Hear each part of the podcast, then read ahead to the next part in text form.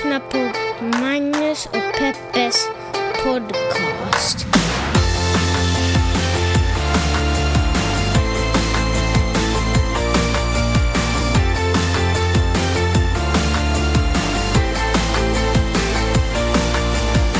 Hallå internet och hjärtligt välkomna till podcasten som heter Magnus och Peppes podcast. Jag hoppas att ni har haft eh, en trevlig helg.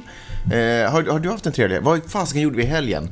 Tiden går så jäkla snabbt så jag vet inte ens vad som är upp och vad som är ner. Alltså med en eh, liten Maj-Lis i huset fokuserar man ju bara på att överleva. Mm. Det är bara att ta sig från minut till minut utan att någon i familjen eh, dör. Ja, du har ju inte sett eh, den senaste säsongen av Stranger Things.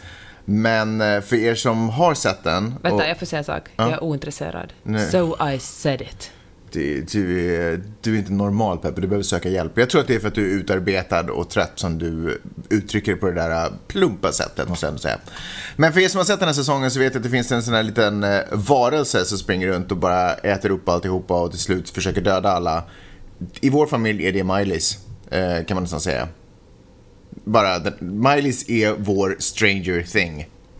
Ungefär. Faktiskt. Så, så är det. Eh, och på nätterna ser man lite så här, "Hä?" man, man, man kan inte riktigt helt sova för att helt plötsligt kan det hända någonting. Så att man ligger hela tiden och sover. Man ligger och sover som i en skyttegrav ungefär. Så inbillar jag mig att den är. sådär, herregud hon andas inte. Eller Nej, så... men det måste du komma över. Det var det konstigaste när du sa det igår. Bara andas och man bara, men herregud. Jag hoppas inte. Ungefär den nivån är det. Nej, nu låter jag bara tuff. Jag menar inte det. Jag älskar vår dotter. Jag älskar vår dotter. Noterade idag när jag förde Ville till skolan. Okej, jag ber om ursäkt. Men vi börjar med lite familjerelaterat innehåll här i den här otroligt sakliga... 80 procent har en tuna ut. Men alltså absurditeten man tar sitt barn till skolan och plötsligt märker man att han har blivit längst i klassen Ö, under helgen. Alltså det är ju, eh, vi har haft långhelg, Eh, det är tisdag, jag, jag fattar. Men eh, vi... Okej, nu såg till om jag ut, det här var så intressant. Bra! I den här podden pratar vi om saker som har stora och små händelser, inte så mycket små då tydligen, men stora händelser i världen eh, och vi ser dem ur ett politiskt, höll jag på att säga, men vi ser dem ur ett feministiskt, journalistiskt och mediegranskande perspektiv. Jag heter Magnus Silvenius Öhman och du heter Peppe, det är ingen som orkar höra dig prata nu. Ska jag bara. Vet du, exakt det vill jag tala om. Vadå? Häromdagen slog du faktiskt den första spiken i vår äktenskapskista. Vad sa du? Häromdagen slog du ner den första spiken i vår äktenskapskista. Vad kul, berätta. Alltså, du tog det första steget mot att jag kommer att lämna dig. Du vet sa- att man inte, vet du om att, att eh, jag vill bara varna en sak. Att eh, lämna mig, okej, lite omskrivet, men att sälja skilsmässa, det är som att säga Beetlejuice. Om man säger det tre gånger, så då blir det verkligt. Det har jag ändå aldrig sagt. Nej, nej, men så jag vill bara varna att eh, ta inte det ordet i din mun. Men okej, ett, Ja, ett, var det ett hot? Det, var, det, var, det var bara en eh, I alla fall, livserfarenhet häromdagen som jag sa du så här till mig. Peppe, du pratar alldeles för mycket. Du måste vara tyst en stund.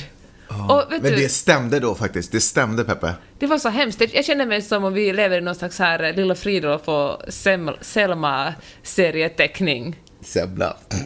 När du bara ah, min fru hon är på mig hela tiden. Nej men åtminstone säger det till dig, jag står inte och gör comic strips om det och säljer dem till DN.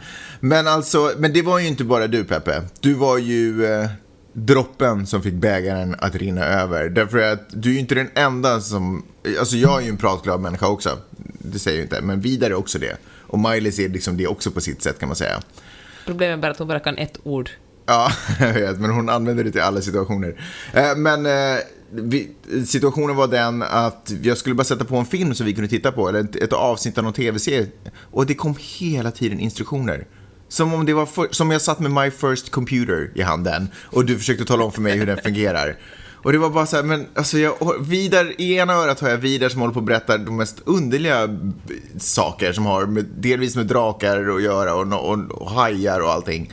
Får jag massa fakta och information och så har jag dig i andra örat eh, som ger en massa faktainformation om hur en laptop i princip fungerar.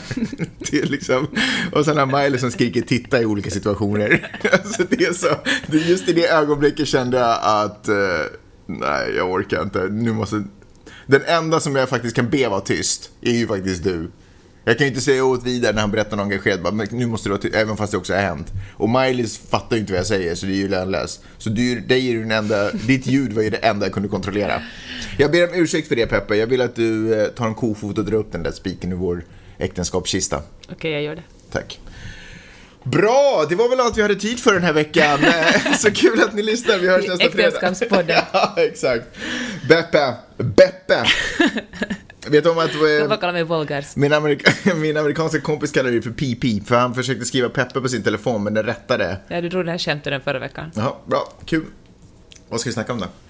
Vi ska eh, snacka om... eh, vi tar ett varv till på metoo-uppropet, för jag tycker att det inte är något vi ska lämna. Nej, okej. Så, så här är det ju oftast. Först kommer det en, eh, någon som säger någonting, så alla säger det här är bra, det här är bra, det här är bra. Och sen kommer ehm, reaktionen från andra hållet. Då tänker någon nu måste den vara kvick och vara liksom tänka outside the box och tycka annorlunda. Och Men då- det är ju mänsklighetens styrka, å andra sidan. Ja. Tycker Ja. jag. jag tycker att det är ju grymt att det är så, att det hela tiden finns folk som checkar. Det är Liksom. sagt, men ibland blir det inte så lyckat, för det finns också sådana som Nej, bara vill, som egentligen inte tycker annorlunda, eller kanske de tycker det, men de bara känner att de måste, ha, de måste armbåga sig genom mediebruset genom att ha en annorlunda åsikt. Mm. Och det har bland annat eh, författaren och kronikören David Eberhardt gjort. Och han, skri, han skriver en krönika, den här finns på vår eh, Flipboard-sida, Magnus Peppes podcast. Varför? Du håller verkligen handen för bröstet. Är det, är, nu är jag väldigt nyfiken på vad det är du ska berätta.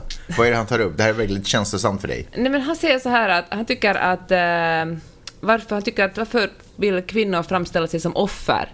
Varför alla som har berättat om hur de har blivit tafsade på så tycker han att framställa sig som offer gör sig svaga. Och varför eh, han inte bara liksom, varför slår inte kvinnor emot och säger att eh, fuck you männen, ni får inte tafsa på oss. Ja. Men det här kom in som en lyssnarfråga. Från Ja. Sofia. Ja, Du, förlåt att jag inte skrev det. Vill du ta upp den? Vill du läsa vad hon skrev? eh, hon skrev, hej eh, Magnus och Peppe. Det, det skrev hon inte. Okej, hej. Tack för bra podd. Har ni något smart resonemang kring detta frustrerande påstående? Och så sitter du och låtsas att du har hittat en krönikaartikel själv. Nej men det Väldigt, menar jag inte. eh, Förra den här podden skickade jag den här till dig och sa att kan du läsa vad Sofia skickat till oss? Ja, Ja, väldigt förlåt att illojalt. ni glömde det. Tack Sofia för din bra fråga. Otroligt intressant krönika. Fast väldigt... eh, Du har inte ens läst den? Det har jag visst gjort. Har du läst den? Ja. Okej, väldigt eh, dåligt skriven. Han börjar lite så här med ena sidan och men andra nu, sidan. nu, fult. Håll dig till sak. Vad är det som... Ja, ja, är, förlåt. alla, Förlåt, förlåt, förlåt. Man kan inte förvänta sig att alla Så har skriver han till exempel att ett problem med metoo-uppropet är att det mycket snabbt delas historier som inte ens i det mest ömfotade vokabulär skulle kunna sorteras under kategorin kränkningar. Och då tar han som ett exempel att det här är inte en kränkning, kränkning när Margot Wallström har vittnat om att en gubbe tagit henne på låret, alltså hon har tafsat på henne under en middag. Så skriver David Ebenhardt, en handling som min 19-åriga dotter skulle hanterat utan några som helst bes besvär till gubbens offentliga förnedring. Man kan fråga sig hur en makthavande kvinna kan vara så tafatt att hon i situationen ser sig som ett offer och så måste dela, dela denna händelse istället för att ge igen. Och, eh, och så tar han det här bara som ett exempel på jättemånga motsvarande händelser. Och då vill jag bara säga att David, David Ebenhardt, du har tänkt fel. Jaha. För det första finns det ingenting... Jag skulle säga att han inte har tänkt färdigt om jag ska vara helt ärlig. Eller kanske inte tänkt alls. riktigt. Kanske också det. Det finns ingenting eh, fel, det finns ingenting skamligt i att vara ett offer. Att vara ett offer är inget personlighetsdrag, det finns ingenting som man själv gör sig till, trots att många rasister och antifeminister vill säga att ja, ja, nu drar, sig folk, nu drar folk på sig offerkoftorna igen. Nej, man gör inte sig själv till ett offer, tvärtom är det en förövare som gör, det, gör en till ett offer. Det är liksom, eh, om någon tafsar på dig är det förövaren som gjort dig till ett offer för tafsning. Och det handlar inte om att säga att, att jag tror Margot Wallström ska kunna förnedra honom offentligt, men istället, det, det handlar liksom inte om vad den enskilda individen, har, hur den enskilda individen har reagerat i en sån här situation, utan det handlar om att alla kvinnor har blivit utsatta för det här, att det är ett, det är ett enormt problem att män tror sig ha tillgång till kvinnors kroppar hur som helst. Kvinnor kan slå tillbaka, men det löser inte problemet. Det som löser problemet är att lyfta upp det här. Varför tror män att de äger kvinnors kroppar och kan göra vad de vill med kropparna? Det är det stora problemet. Hur ska vi lösa det tillsammans? Och genom att skriva om att...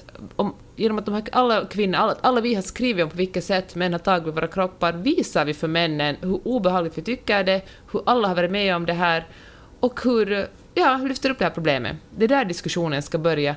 Inte hur vi ska ge en örfil eller förnedra män offentligt för att de har tafsat på oss. På tal om metoo så läste jag en krönika av Johanna Frändén som är en journalist som bor i Frankrike. Hon skriver en krönika om det här på Aftonbladet, där hon berättar om ett, eh, ett franskt mobilnummer som kvinnor kan ge till män som eh, raggar på dem på baren och kvinnan säger nej och så fortsätter mannen trakassera en på baren, eller någon som följer efter en på gatan, eller vem som helst som inte vill lämna en i fred. Då kan kvinnan ge det här numret till mannen, och om man ringer det eller textar det, så då får, man ett, då får mannen ett autosvar, där det, som låter så här. Du som läser det här meddelandet har stört en kvinna. Det är inte så komplicerat. När en kvinna säger nej, insisterar man inte. Punkt. Klockrent. Wow. Cool grej faktiskt. Det där borde ju finnas på alla språk. Men jag vet, alltså jag kommer ihåg när jag bodde i Buenos Aires, och det var verkligen lite samma sorts kultur där som det tydligen är i, eh, i Frankrike. Att man kunde knappt som kvinna stiga ut på gatan förrän någon började följa efter en eller ropa efter en och liksom ta i en. Otroligt obehagligt. Och så gjorde att man verkligen drog sig för att, för att gå ensam på gatan, eller ens gå några steg efter sitt sällskap på gatan. Mm. Och uh, tänk så skönt att kunna sprida den här informationen kring, och vara så att här är mitt nummer. Jag tänkte också på en annan sak eh, som den här, um, vad, heter den här? David Ebenhardt. Ja, den här kolumnen. Där han, I förbigående så nämner han ju bara sin 19-åriga dotter som då skulle ha kapacitet att eh, slå bort fingrarna från en man och offentligt förnedra honom eh, mm. om, om han utför något dumt.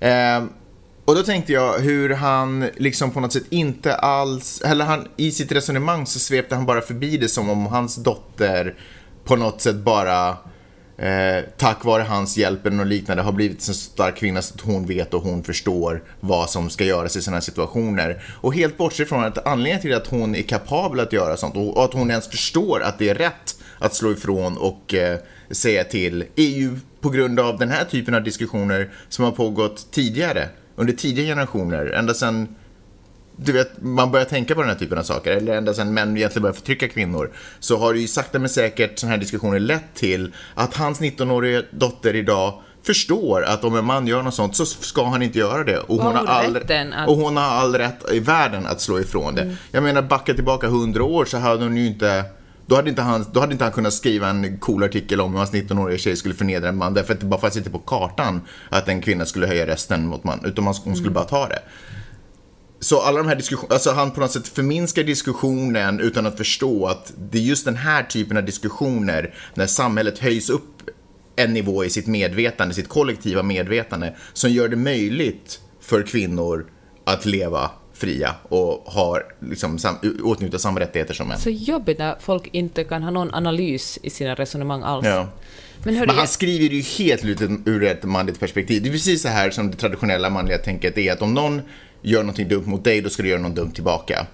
Och man ska alltid framstå sig själv, man ska alltid framställa sig själv som, det är väldigt manligt att framställa sig själv som stark och som någon som inte tar skit och, och, och sådana saker. Och det är liksom inte, det är inte ett sånt samhälle vi vill ha där, där vi liksom, där vi vinklar in oss på att tjejer borde ge tillbaka snarare än att män slutar för, vara förövare. Mm. Det, är liksom, det är så underligt resonemang. Varför fokuserar vi återigen på offren? Varför pratar vi igen om de som utsätts för saker? Varför pratar han inte om, varför tycker han inte att det är viktigare att prata om de män som föröv, är förövare? Och det är klart att det finns skalor, det är klart att det ena tafsar och det andra är våldtäkt och det är klart att det inte är samma övergrepp.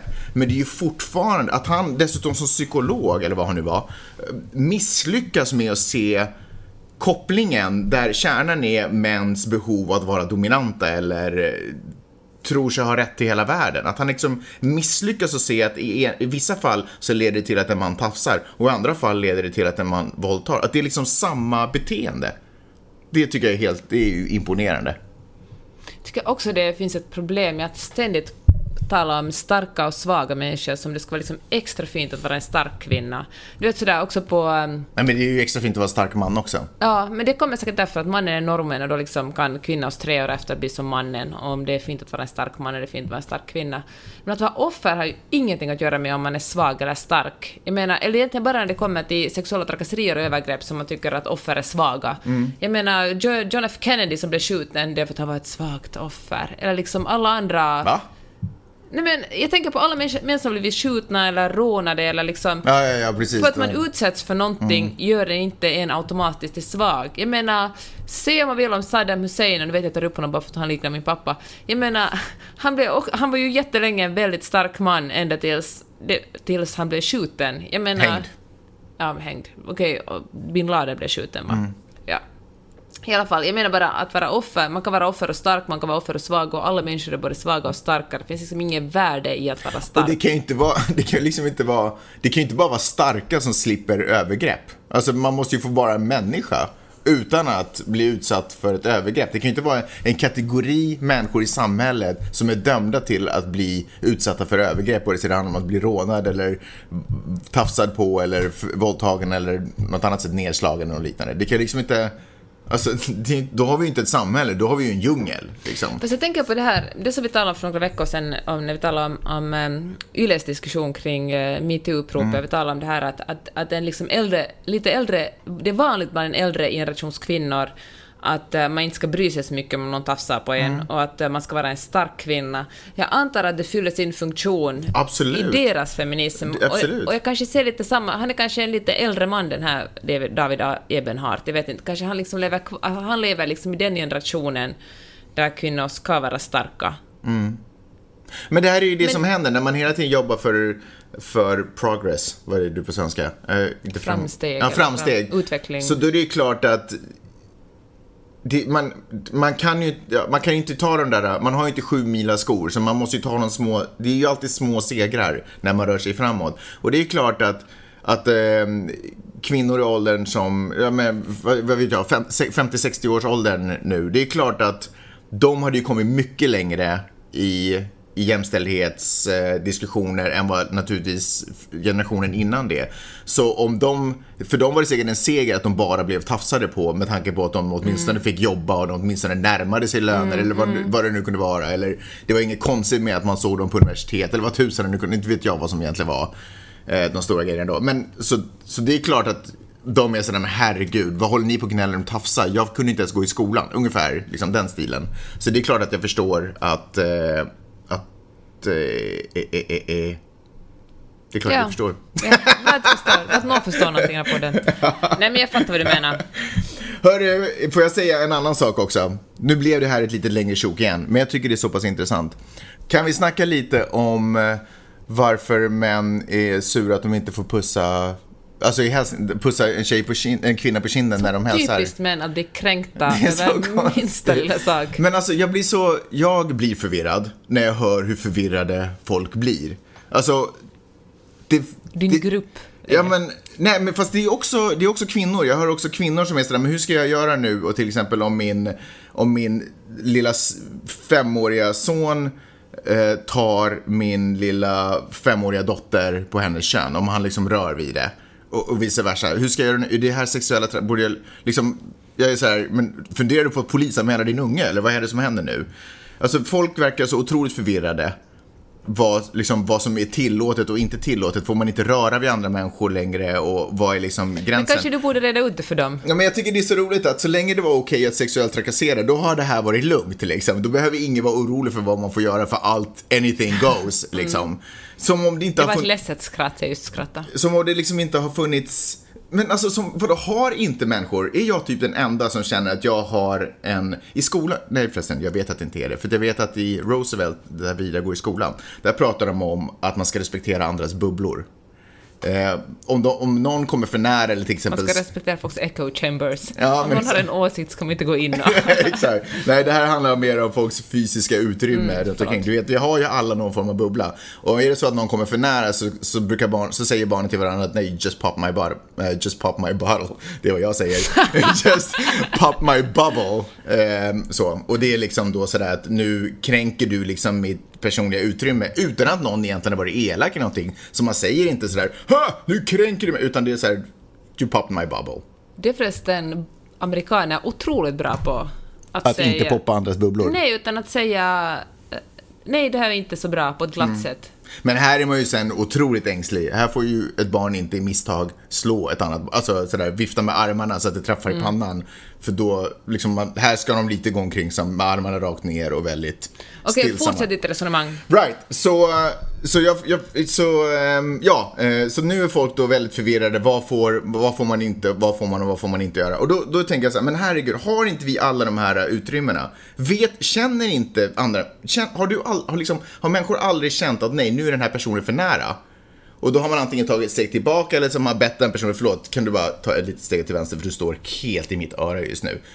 och det är väl allt det här det handlar om, bara respektera varandra människors utrymme och inte hålla på och tro att jag har rätt till ditt utrymme bara för att jag är man eller för att jag tycker att du ser bra ut eller för att eh, jag skulle vilja lära känna dig, jag skulle vilja ha dig som kompis. Bara håll, håll, respektera andra människors utrymme. Och när det kommer till liksom vad barn gör och blir nojig och, bör, och blir så här, åh nej, nu kanske, nu, nu gjorde han ju ett övergrepp på henne. Nej, men barn gör ju inte övergrepp. För barn har ju inte, går ju inte in med berått mod och är sådär, hej, jag tycker du verkar jäkligt eh, sexig och därför tillhör du Barn försöker ju utforska världen de lever i. Då kan man väl istället ta tillfället i akt och märker att när en situation uppstår tar man samtalet och en diskussion och börjar prata om andra människors bubblor. Och man behöver inte ens göra det till en grej om sådär, du får inte röra an, eh, andra människors kön.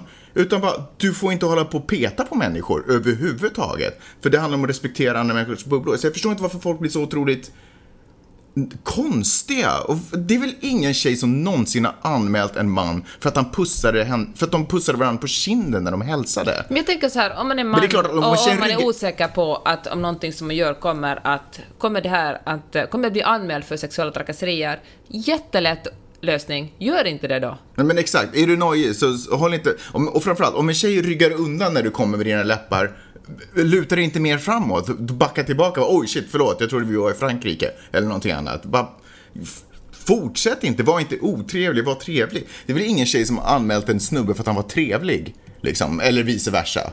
Det handlar ju när situationen inte känns bekväm, när det känns olustigt. Och att sätta handen på någons rumpa, då, då ska man känna den personen jäkligt bra. Och du ska troligtvis ha haft en hand på din rumpa också innan du ska sätta handen på någons rumpa. Alltså, det, sånt gör man ju inte. Liksom. Du, du fattar väl vem som helst. Skulle du, skulle du liksom, om du hade ett litet barn bredvid, du skulle sätta handen på den barnets rumpa? Nej, för man gör inte så. Det är inte bara för att det är ett barn, det är också för att det är en annan människa. Man håller inte på att kränka människors utrymme. Var det förra veckan som du sa att du hade läst någon på Twitter som skrev att uh om det är någonting man som man inte vill att en annan gör, man gör mot en i fängelse, ja. då ska man inte göra det mot kvinnor. Men det där är också, det är ju roligt. Men det är sådär, jaha, förstod inte ni det? Alltså det är liksom... Och jag vet ju att jag själv har gjort det, men jag vet ju också att jag gjorde det. Det var ju inte men, så att jag inte då. visste. Berätta då, hur tänker du då? Eh, Hashtag då, I have. Hashtag I have. Nej, men jag tror att jag... Tack för att du berättade det här. Du är en så fin människa. Shut up. Nej, men jag tänkte, alltså tänkte. Jag, nej, men alltså jag tog ju mig, det är ju som alla andra skriver på I have. Jag tog mig rätten att, att dominera, liksom. Att visa, att eh, jag vill... Ah, det är så svårt, det är så svårt. För jag, nog kanske, jag har ju aldrig uttryckt det i ord. Jag har ju bara känslomässigt förstått vad det är som jag har gjort. Så det är otroligt svårt att beskriva. Men det råder åtminstone ingen tvekan om att jag inte visste vad det var jag gjorde. Eller att jag var sådär, va? Var det här ett öv... Alltså, övergrepp låter ju grovt. Men, men det var inte så att jag inte visste att jag gjorde någonting som jag inte får göra. Jag visste, det, det var ju som att jag, jag visste att jag bröt mot lagen. Jag visste att jag gick mot röd gubbe. Liksom. Jag visste ju det. Det var inte så att jag bara fann mig själv i situationen och trodde att jag bara var trevlig och sympatisk. Får jag säga sen en sak gällande det också? Mm. Då tänker jag sådär att reagerade du inte på att kvinnor kanske sa kan du sluta med det där eller, eller var illa, liksom, eller sa nej? Absolut! Om någon signal... Ja, förlåt. Men det sagt, eh, det värsta man kan göra mot en man är ju att eh, stöta honom ifrån sig mm. och säga nej tack, jag vill inte ha dig. Mm. Då kan ju män bli otroligt aggressiva. Och det är orsaken till att eh, när folk klappar en på rumpan eller, eller kommer lite för nära eller vill pussa en lite för intensivt, lite mm. för nära mungipan och ska pussa en på kinden. Det är orsaken till att vi kvinnor är lärda att fnissa och, ja, och liksom skoja bort mm. det och, och, inte göra en big deal av det. För mm. det, är liksom, det är mindre farligt än att snubbar blir arga på en. Mm. Absolut, och det är ju nog flera tjejer som har varit så här, dude, vad fan, så där gör man inte nu skärper du till dig. Så där pysslar man inte. Och det kan handla om saker som eh, om jag har liksom eh, antingen klappat på rumpan, låter konstigt, men vad jag nu än har gjort. Men det kan också bara vara att jag har bett, liksom, varit sådär kaxigt, aggressiv, flörtig i en opassande situation. Och de har bara, nej, klipp det där, det där funkar inte. Eh, då är det ju bara, då måste man ju, då slutar man ju snabbare än, alltså jag har ju aldrig varit sådär, va, vad hände? Jag har ju alltid fattat vad det var som gick ner liksom. Ja, men jag vill i alla fall säga tack så mycket för du... men hashtag I have. Hur duktig du är, älskling. Hej! Har du frågor och kommentarer så kan du mejla min mamma och pappa på Magnus och Peppe snabel-a gmail.com. Gör det!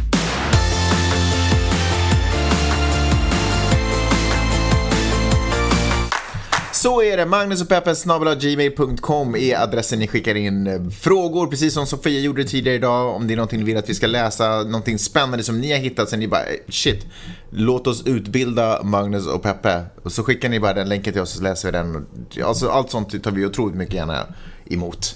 Eh, och också kommentarer. Om det är generella frågor, åsikter, tankar ni bara vill dela med så gör det. Sen ska ni naturligtvis också Eh, förutom att eh, prenumerera på den här så att ni alltid får avsnittet i er eh, brevlåda. Och så ska ni naturligtvis också betala för att ni lyssnar på den här podden. För att ingenting är gratis här på jorden. Och vi ser hellre att ni betalar för det här för, det ni, för er skull vi gör det här. Eh, och då gör ni det eh, lättast genom att gå in på janetteohman.com, klicka högerbalken och där så kan ni välja att betala, eller där så har ni möjlighet att betala månatligen. Just nu finns det två möjligheter två olika sätt man kan betala på. Det ena är att man betalar per avsnitt och det ena är att man betalar månatligen. Eh, och eh, avsnittsgrejen kommer försvinna. Vi kommer ta bort den och det enda sättet som man eh, visar sitt stöd och sin sympati och gör rätt för sig genom att lyssna är att man helt enkelt börjar att betala månatligen för en ringa summa på 2,80. Så det är ju ingenting att prata om, det är ju superlite. Om du inte har de pengarna, då brukar vi säga så här, sprid vårt ord på sociala medier och eh, gör rätt för dig på annat sätt. Det gäller. Men jag kan nästan lite känna så här, om du inte har 2,80, jag är hemskt ledsen. Du, det finns massa andra gratispoddar, lyssna på dem istället. Är det, är det okej okay att säga så Peppe? Är det hårt? Det är fair. Det är lite fair. Jag tycker att information och sånt ska ju naturligtvis vara till för alla. Men eh, så länge som eh, folk som har råd inte gör rätt för, er, gör rätt för sig så då är det svårt för oss att upprätthålla till och med det här för er som inte har råd. Men hör du, vad ska vi göra med folk som säger att de absolut inte vill använda sig av Paypal, som helst ska swisha till exempel? Ja, om det är ursäkten, I don't know. Då, får ni, då måste ni börja lyssna på en annan podd. Jag är ledsen. Hård. Nej, men jag, men jag, alltså det, jag, jag tycker att... eh, Nej, men jag vill inte vara hård. Jag vill att folk ska lyssna. Det är viktigt för mig att vi gör det här för någon form av publik. Det är det förstås. Men samtidigt så tycker jag att det är löjligt. Därför att det är inga pengar det handlar om. Och de pengarna kan vi förvalta på ett... Alltså vi kan göra den här podden så pass mycket... Vi kan göra så mycket mer för den här podden med bara att folk gör rätt för sig. Och det är inte så, det här är inte liksom ett Netflix-abonnemang eller något sånt, utan det här är ju... Eh, bara 2,80 liksom, det är ju ingenting. Liksom mellan fyra och åtta avsnitt får man för det. Om man, om man inte gillar podden, om man inte tycker att den är värd det, då, jag, då respekterar jag det. Då finns det andra poddar säkert för er där ute. Men eh, jag tycker inte att det är så stor grej. Förstår vad jag menar? Är det hårt? Ja, bra. Okej, okay. och så tillbaka till the business. Du klagar ju alltid på att folk håller med mig mer än vad de håller med dig. Nej, jaha, okej, okay, ja. Klag, klag, klag, det är mitt liv. Klagar. Här kommer en, uh, någonting som bekräftar dig. Woho! En kommentar på min blogg. Bra. Tänk, uh, tänkte kommentera att den största risken för att utveckla PTSD, alltså posttraumatiskt stresssyndrom, mm. är att ha blivit utsatt för sexuella övergrepp och jag håller nog lite med Magnus om att makt säkert spelar en stor roll i upplevelsen. Sen tänkte jag också påpeka att det som jag antar att ni menar är orsaken till varför man inte borde använda douchebag också gäller ord som idiot, vilket hörs i det här avsnittet, alltså förra avsnittet. Men det har ni säkert koll på. Jag tycker att det är jättesvårt ibland. En tvingas liksom att bli mer kreativ i sina förolämpningar. Ja, ja jag, jag fattar inte riktigt. Eh, att, att man inte heller ska använda ordet idiot. För att? För att det kan beskriva en person med funktionsnedsättning. Nej, man får aldrig kalla en person med nedsättning för en idiot. Det kan inte vara samma sak. Men med det sagt, challenge accepted. Jag gillar att man hela tiden måste hitta nya sätt att förolämpa folk på och det håller ju en lite på tårna. Rövhål då? Är det diskriminerande mot alla som inte har ett?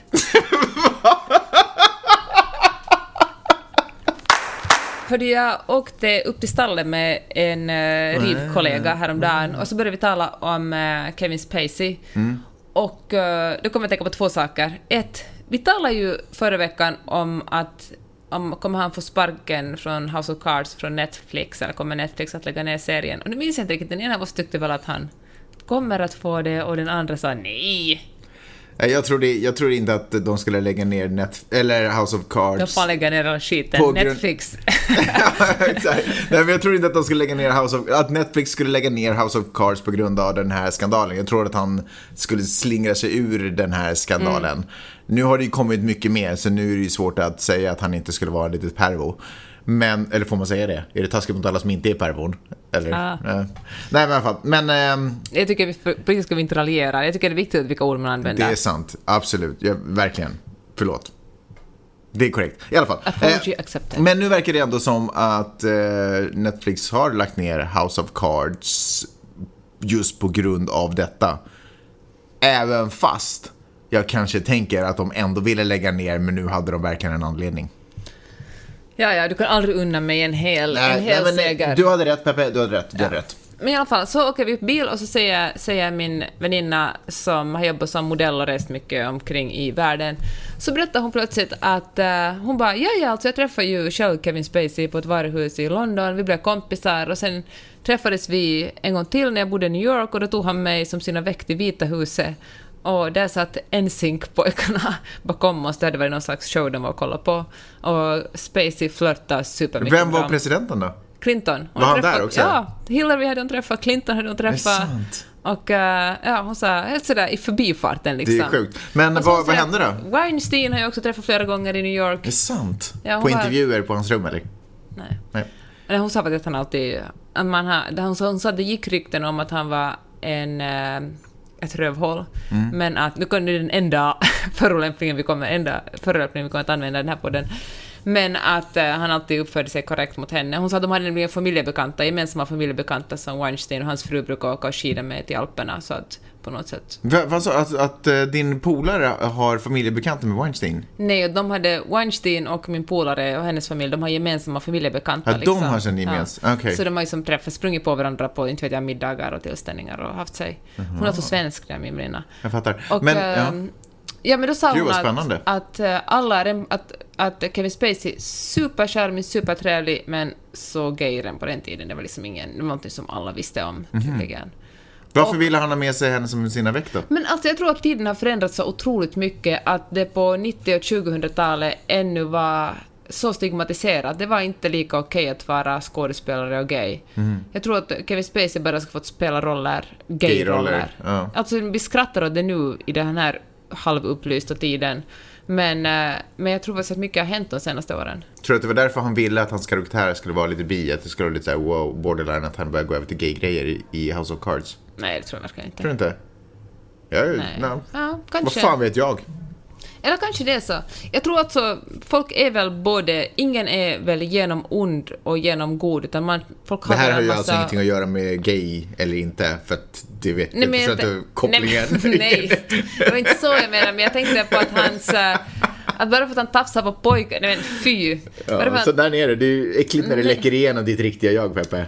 Ja, ja, ni fattar vem jag menar. Men betyder det att han var, var han hade mer ögon för en synk då alltså än han Mycket hade för... mer. Var det så? Ja. ja. Men varför hon tyckte det var roligt att gå på. Det fattar jag. Alltså Åka till herregud. Vita huset liksom. Så hade hon blivit kompis dessutom med någon som jobbade på Vita huset som var helt så, så varje gång hon som åkte förbi eller var i knutarna så kunde hon ta sina kompisar med och få gå på turer där. Va? Är det sant? Ja. Och det här vet du, vi har åkt till stallet tillsammans i alltså- tre år och nu sitter vi och snickersnackar och hon bara ja, ja, som Kevin Spacey brukar säga så. Finns det alltså typer som är sådär, som bara kan släppa in människor till Vita huset? Tydligen fanns det, det sagt var det här ju ganska många år sedan, hon sa också att när hon hade kommit för första gången, när hon gick med, Kevin Spacey Det här var innan till- 2001 då, innan 9-11 kanske, eller? Ja, kanske det måste vara det. För att hon sa att... eh, För då hade hon glömt passet på hotellrummet. De hade så gått igenom massa security checkar, men när hon kom till Vita huset så gå in där så hade hon inte med sig sitt pass. Och de hade varit såhär, äh, låt gå, kom in bara. Men sant? Det känns inte som om det skulle gå igenom idag. Herregud. Man bara, men jag lovar, jag är en schysst typ. Ja. Ja, jäklar. Spännande. Men är det inte också bara, precis som du sa, att för massa år sedan då, så var hon i Vita huset och sen så, och jag vet inte vad du gjorde då, du jobbade kanske på riksdagen och något liknande. Och sen så har jag liksom, och nu sitter ni i samma bil på väg till samma stad. Alltså hur vägarna, hur livets vägar guidar en framåt. Ja, nu får vi åka och rida. Alla de här mötena som man gör med olika människor. Jag satt och tänkte på det, jag satt ju hemma hos eh, Hollywoodfrun eh, Gunilla Persson igår eh, och spelade in ett av hennes, liksom hennes senaste avsnitt. Mm. Så, och då fick jag också en liten sån där utomkroppslig upplevelse där jag liksom på något sätt, det var som att mitt liv spelades framför mig sådär som det sägs att man gör när man dör.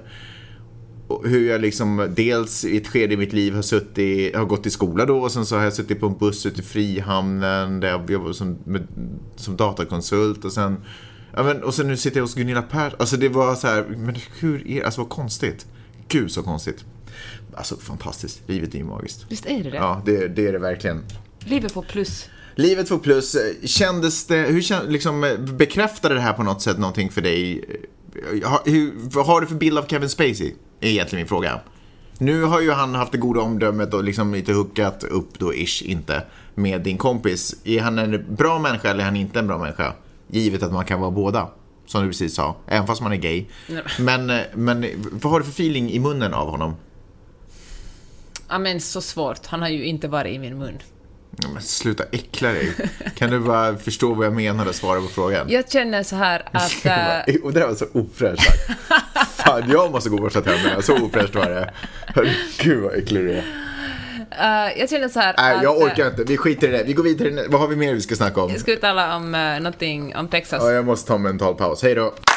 Tillbaka med ny och härlig andedräkt. Berätta Peppe, vad mer har hänt? Jag tycker att eh, det är så vidrigt det som hände i Texas. Ytterligare en uh, masskjutning i det här landet av masskjutningar. Folk verkligen, och ni ser folk menar såklart män, tar livet av en massa andra människor. Eller guns, because people don't kill Nej.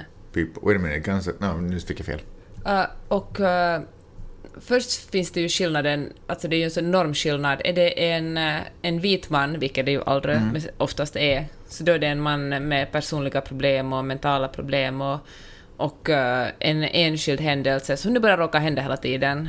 Är det en uh, person som inte är född i USA, då måste man ta till uh, extrema åtgärder som att förbjuda alla muslimer att komma in i landet. Förlåt, du är ju på väg till ett superintressant ämne. Jag, jag, hör, jag vet ju det, jag fattar ju det. Får jag bara skjuta in med en breaking news? No. Det var en snubbe som blev skjuten här i Santa Monica för inte så länge sedan. Eller så bara för, förra veckan eller typ Va? Ja. Det var, hade varit en fest och så hade det blivit någon eh, quarrel. Eh, och så hade en eh, skjutit och flera andra skadade. Men det har inte rapporterats så mycket om det. Om alla hade haft vapen kanske det här aldrig skulle ha hänt. Ja, men eller hur, det är så underligt. Men, Men, eh, det är faktiskt hit jag ville komma. Att, eh, att så säger verkligen Trump så här, att som tur var fanns det, alla i Texas har tydligen vapen. Jag lyssnade på en podcast som, som handlar om hur det verkligen sitter så um, tätt in till texaiternas, vad de heter, deras eh, identitet. Exakt! Att man har ett vapen och man är stolt över sitt vapen. Den här journalisten berättade att när det var de här eh, översvämningarna hade han suttit i en båt och, som hade åkt omkring, en, en ganska liten båt ändå, som hade åkt omkring liksom och, och plockat upp folk från sina hem. Och det hade varit, solen hade gått ner så det var mörkt. Och så hade han suttit mitt i båten och en person stod längst fram och en annan längst bak. Och så hade den personen längst fram varit sådär, hade man skickat grejer liksom, typ smörgåsar mellan varandra. Och så hade plötsligt den här personen längst fram varit sådär att skicka en grej som visade sig vara ett vapen vidare till personen längst bak. Och man skulle själv bli ganska illa till mots. Speciellt om man förväntade sig en macka. Ja. Men i alla fall, då hade i alla fall Trump sagt att, att, ähm, att ifall fler människor hade haft vapen, eller det var tur att de här grannarna hade haft vapen, för vem vet hur många hundra personer som hade dött annars. Och, ähm, och det är ju ett jätte, jätte, det var ett, ett liknande uttalande som gjorde gällande Sandy Hook när de här barnen blev mördade för några år sedan, att om, om lärarna hade haft vapen så hade de kunnat försvara eleverna. Men det är ju, och det är ju liksom, åtminstone från vårt eh, skandinaviska perspektiv, eller europeiska perspektiv, är det ju absurt för ju fler vapen som finns, desto eh, större sannolikhet är det att någon tar livet av någon annan. Sant. Jag har ändå börjat tänka lite så här att det är ju så, eh, precis som du säger, att det är så förknippat med deras identitet i Texas, texakianerna. Bra form, hej då. Som, eh, så det, det, det, det går inte att, alltså på, sätt och vis har han ju rätt Trump. Att om fler hade haft vapen där så hade förmodligen färre dött. Därför att det finns redan, det kom redan in en man med Fast alla vapen. hade ju redan vapen. Ja men det var ju en kyrka så att de hade väl inte vapnet på sig då kanske. Man kanske måste lägga den vid bibelhögen innan. För annars så fatt... Ja men okej. Men, men så och samma sak med lärarna. Att så länge fenomen... Det finns ju... Nu har vi, vi är ju där i USA i historien att, att ibland kliver in människor som är eh, beväpnade och skjuter i skolor. Så det är klart att i den världen så är det väl bättre om lärarna har vapen. Fast sanno- sannolikheten att någon annan ska få tag på vapen eller ett barn ska få tag på vapen är väl större än att den här vita snubben ska stiga in och börja skjuta vilt omkring sig. Så ju fler vapen som finns, desto större risk är det att folk som är oskyldiga Fast med den argumentationen, då kan man ju inte ha rengöringsmedel hemma heller. Då borde, för Det är att, ganska stor skillnad på rengöringsmedel och vapen. eh, ja, båda dödar barn. Jag vet inte, vad är, vad är den stor, enormt stora skillnaden?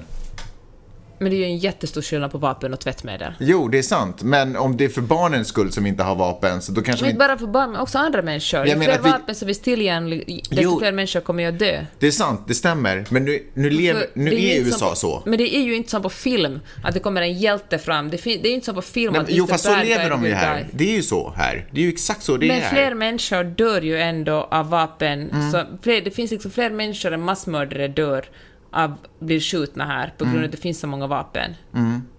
Jag menar, Men de kommer ju inte försvinna, de vapnen. vi måste göra så att de försvinner. Nej, men man- så gjorde ju Australien, var 95 som de drog igenom så här, nu får man inte mer ha vapen. Varav dödsskjutningarna gick ner något otroligt mycket.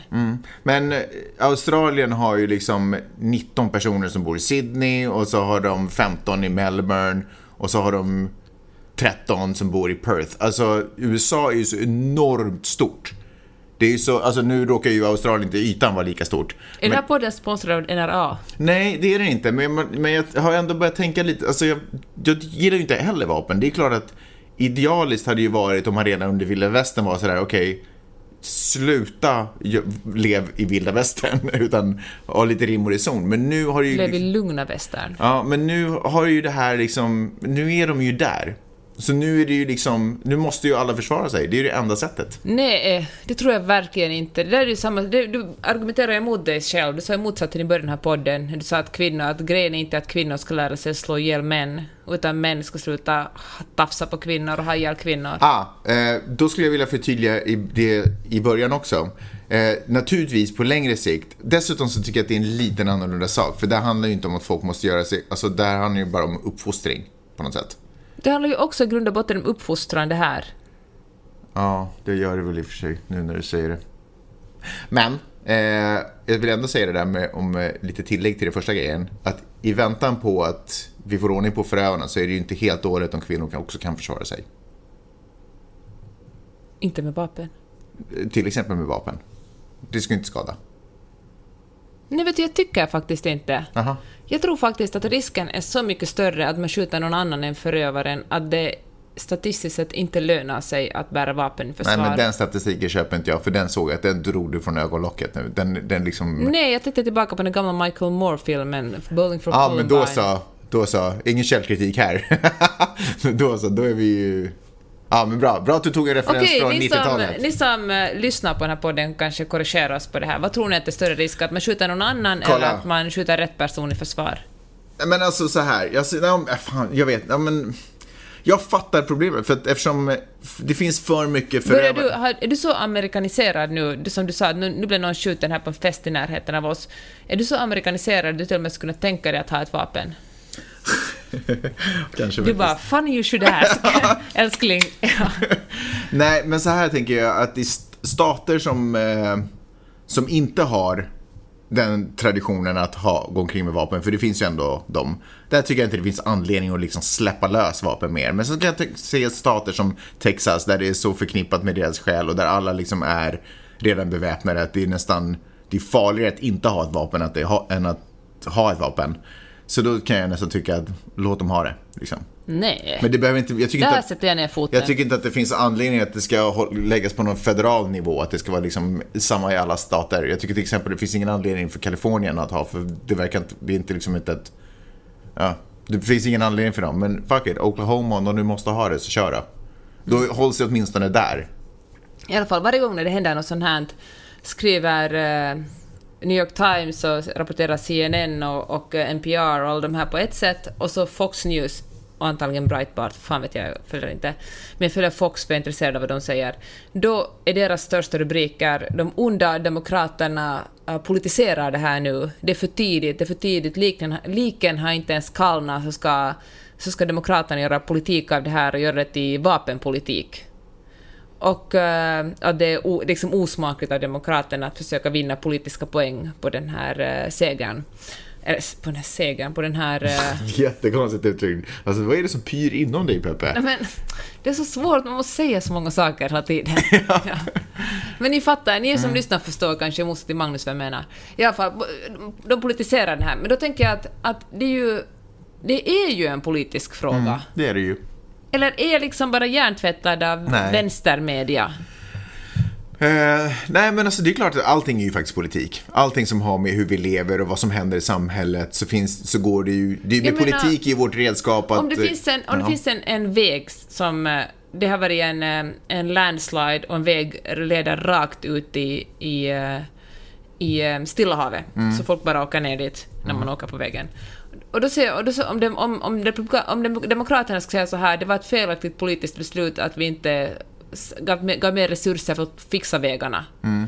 Skulle också då Republikanerna säga att nej, nu är det för, nu är det för eller inte Republikanerna men liksom högermedia säga att det är för tidigt att politisera den här tragedin? Mm. Den var ju inte alls vinklad. Eh, det var inte alls vinklat det du sa. Eh, för jag tror inte att jag tror inte att republikanerna, eller de som är för vapen, det är inte nödvändigtvis alla republikaner heller, men de som är för vapen, mildare vapenlagar, jag tror inte att de nödvändigtvis ser det som att de driver ner människor i havet, utan de ser det bara som sin rätt. De är ju typ pro-life. Liksom, de ser det som ett sätt att rädda sig, alltså att känna sig trygga helt enkelt. Mm. Liksom. Ja, jag försöker vara voice of reason här nu. Ja, jag, tänkte, ja, jag fick bara en sån eh, feeling att jag vet inte om det... För någonstans är det också så här, du vet att om, om, om alla kan karate, då, då är det ju liksom, då är ju alla... Då finns det ju ingen anledning att någon, att någon skulle börja hålla på spela karate med någon. Nej, men herregud, Magnus. Jag föreställer mig någon sån här Tarantino-film, typ Kill Bill 1 eller något sånt. Där jag alla tar livet av varandra bara. Jag tror faktiskt att det var, det sades typ i, det var inte en Tarantino-film, men det var väl en av de här Natural Born Killer, eller om det var, vad fan heter det, Oliver Stone-filmen också. Eh, ja, men vilket fall som helst, den där krigsfilmerna. Där någon som just drog den poängen att vi har alla vapen och det är därför vi är trygga gentemot varandra. För att du kan skjuta mig, jag kan skjuta dig och det gör att vi inte skjuter varandra. Liksom. Hur tycker du det funkar? ja, det, det, det, är ju inte, det låter ju inte, det är ju ingen rim och reson i det hela. Men lite samma tanke som att om vi alla, om, liksom om vi alla är öppna, om Facebook har tillgång till alla människors information så är vi ju liksom lite tryggade i mängden av att, vad är oddsen att just jag är där? Förstår du vad jag menar? Herregud. Att det är jag som poppar upp ja, i deras ja, ja. register. Ja, jag, jag, kan känna att det inte är helt vattentätt det jag säger, men, jag, men äh, jag har ingen vän. Hej då! Vad mer har vi att prata om? Var det här allt? Nej, vi har en till. Har vi en till? Okej. Okay. Hör du Magnus fars dag? Ja, det är ju nu ju. Brukar du fira den? Det, det här är ju så du alltså. Du blir så jäkla lack om det inte finns någon frukostmacka när du vaknar upp på mors dag oavsett var morsdagen är i landet. eller i världen. Så alla morsdagar. Det är alltid morsdag någonstans. Ja, och det ska alltid firas. Men, eh, men sen tycker du att jag ska fira min egen farsdag. Fan, det är så konstigt. Det är så jäkla orättvist. Jag får, min, eh, mitt farsdagsfirande brukar gå ut vid att jag får en, en eh, utklippt pappersgrej som Vidar har gjort nej. i skolan. Vadå jag nej? brukar ge dig presenter. Berätta, faktiskt, vad var senaste farsdagspresenten? minns inte. Nej, det, nej, det var hudprodukter. Inte. Det var hudprodukter? Ja, det hade du önskat dig. du vet jag fick någon spons liksom som du hade fått. Fan vad schysst det är. Alltså du är grym Peppe. De här hade jag faktiskt köpt med oh, egna pengar. You have two. Hashtag you have two. Okej, okay, till saken. I Helsingfors finns det två daghem som har valt att istället för att eh, på dag, alltså på förskolan, i Finland är man ju daghem och inte förskola än så länge, att istället för att fira fars dag där barnen gör små kort, mm. så eh, firar man närstående dag. Eftersom eller, det finns... Var det så? Eller var det familjedag eller något sånt Eller närstående dag? Ja. Det var ju jäkligt back Läheispäivä. Fan, ah, okej, okay, det var finska du översatte ja. från. Ja. Och, för det här har hänt i Sverige också. Jaha de har diskuterat Ja, fortsätt. Och uh, eftersom det fanns uppenbarligen har föreståndarna för de här förskolorna kommit fram till att det finns många barn på dagiset som inte har pappor. Mm. Och eftersom man inte behöver, samhället gör sitt bästa för att pressa på kärnfamiljsnormen annars också, ska man på dagiset på något sätt cut de här barnen som slack. Mm. Och uh, jag bjuder in, man får, ta in, man får göra ett kort åt någon annan som står en nära i familjen. Mm. Och eh, det finns få saker som har väckt så mycket ilska på Facebook de senaste dagarna som det här. Ja, men folk är ju arga av fel anledning. De tror att det här är... Ska man förbjuda pappor nu? Nej, men de, precis, de tror att det här är någon form av jämställdhetskamp. Att, det är, att nu har de gått för långt, att nu får man Ja. inte ens hylla pappan i, längre på något sätt. Eh, men mors dag finns nog kvar av någon underlig anledning. Om det nu ens gör det på de här Nej, men, daghemmen. Jag tror nej att allt de är ska borta. också luckra upp det. Ja, men jag tror att om, om de bara kunde liksom ta några djupa andetag och prata med någon som jobbar på den här förskolan om varför de gör det här, eller åtminstone lyssna på någon som är insatt i argumenten, så tror jag att de skulle förstå att det här är för de stackars barn vars föräldrar har skilt sig och farsan har dragit åt helvete och barnen sitter Eller som lever med ensamma. två morsor, eller som Eller lever, precis. Eller som... Fan, det finns en massa olika förklaringar. Men att man inte behöver sticka i ögonen att alla inte har en pappa eller en mamma, utan att man kan liksom vara lite öppna för att människors livsöden och människors vet du på livssituationer. hur många sätt det här har förklarats för folk? jag vet, men... men... Och vet du vad argumenten är, motargumenten? Jag skrev alltså en krönika om det här på Hufvudstadsbladet, så jag har fått många motargument. Mm. Ba, det, dagisbarnen måste lära sig livets hårda skola. Nej, men de måste lära sig om men ju- orättvisor i världen. Det Och det här, de här argumenten kommer ju alltid från pappor. Ja. Nej men det, alltså. Pappor kan börja ha lite som, eller män överhuvudtaget, kan börja ha lite som tumregel att inte alltid lägga sig i. Bara låta livet ha sin naturliga gång så kommer, om samhället bara får sköta sitt och, och, och männen bara i lite tysta tag och lugnar ner sig. För att det blir ju alltid så här, när, när det är så otroligt känsligt och man tror att det handlar om någonting så, så, lå, så tenderar man att låsa. Mm. Men det är ju också en sak som det liksom. är väldigt lätt att ha en åsikt om. Det är mycket svårare att ha en, en åsikt om asylpolitiken Ja men helt ärligt, det är ju faktiskt, om, om ett barn, om barnet själv hade kommit fram till den här pappan och sa, är det okej om vi inte, alltså för jag har ingen pappa, är det okej om vi inte Mm. firar, kan vi göra det på något annat sätt? Så det, då skulle ju alla de här vännerna vara så, men herregud, det är ju klart att vi, nu kör vi en familjedag istället. Men det är för att de inte liksom, de ser bara sin egen värld och de tror att de är attackerade och det är Men personligt. det finns ingen som tar så illa upp över, blir så kränkt som de mest privilegierade. Fast alltså, får jag- vita pappor i Helsingfors. Fair enough, men får jag bara, alltså jag menar inte vara, jag menar inte dissa Hufvudstadsbladets läsare, men, Men allt skulle bli är, mycket bättre om de hade vapen. nej men om de som, de som å andra sidan sätter sig ner och skriver i kommentarsfälten är inte nödvändigtvis de, liksom, jag vet inte, skarpaste knivar, alltså de är ju idioterna fast man inte ens får säga det ordet. Det är ju bara puckon som gör det. Rövhålen. Ja, de är rövhålen. De är rövhålen någon, med men alltså det var rövhål. någon så här avlägsen bekant advokat som skrev så här.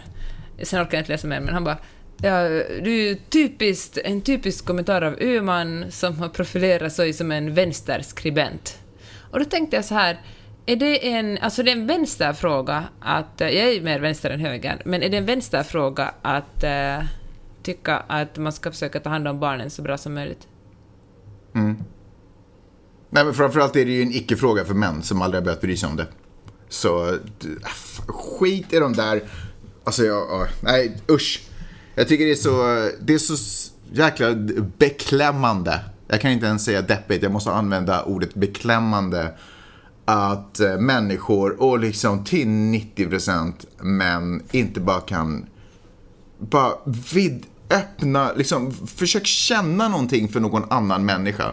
Försök bara någon gång känna någonting för någon annan människa som inte handlar om att du måste ha det, du måste ta det och du måste få göra det. Utan bara helt placera sig in i en annan, kanske ett, du vet, ett barns värld för ett ögonblick och bara titta upp och lägga sin egen historia åt sidan, sina egna åsikter och bara försöka se, ska liksom Ja, vad, ska det vara så? Om det är svårt så beror det förmodligen på att du spenderar alldeles för lite tid med andra människor och, och, och svagare människor. Så då tycker jag att du kanske kan ta... Känns, Mindre privilegierade. Ta tjänstledigt från ditt jobb ett eh, halvår och ta praktikplats på dagis eller gå, häng i en skola och se om du kan hjälpa till och umgås med barn och andra människor. Kanske du vill åka utomlands och hjälpa människor i fattigare länder få vatten. Bara sätt dig in i en annan situation, bygg upp lite empati i kroppen så tror jag att det här kommer Behöver inte, så kommer den här ambitionen att, sätta, eller viljan att eh, sätta sig och börja skriva kommentarer på Husesbladets blogg. Det är bra att det finns. Men liksom, fucking... Vilken mic drop det där var. Skaffa empati, hej då. Alltså jag orkar inte leva ett värld där folk beter sig som flipping robotar. Det här är liksom, det är bra att det finns ingenjörer och det är bra att det finns människor som har ett ekonomiskt ansvar och kan fokusera på det där. Men vi får fan inte bli robotar. Alltså, telefoner och ingenting av det där är viktigt. TV, inget av det där är viktigt om vi inte liksom, om vi inte ser människor runt omkring oss. Om vi inte bryr oss om de som är i vår familj, om vi inte bryr oss om de som i vår släkt, om vi inte bryr oss de som är vår, bor där vi bor, lever där vi gör i landet. Och så kan man bara låta de här cirklarna växa ju mer man har lärt sig att bry sig. För det är en fantastisk sak när man börjar bry sig, att helt plötsligt märker man att man har kapacitet och kraft och råd att bry sig om ännu fler människor. Det ja, blir liksom Magnus, inte... nu måste någon annan tala den här podden också. Och du måste åka och hämta bilder. Du har nu predikat tillräckligt. Hör du, men det var bra det du sa, förutom det där om att vi är sponsrade av NRA. Som var du som sa det. Ja, men det lät så på vår podd. Hörni, tusen tack för att ni har hängt med oss också den här veckan. Vi kommer att vara tillbaka på fredag. Hej då! Hej då!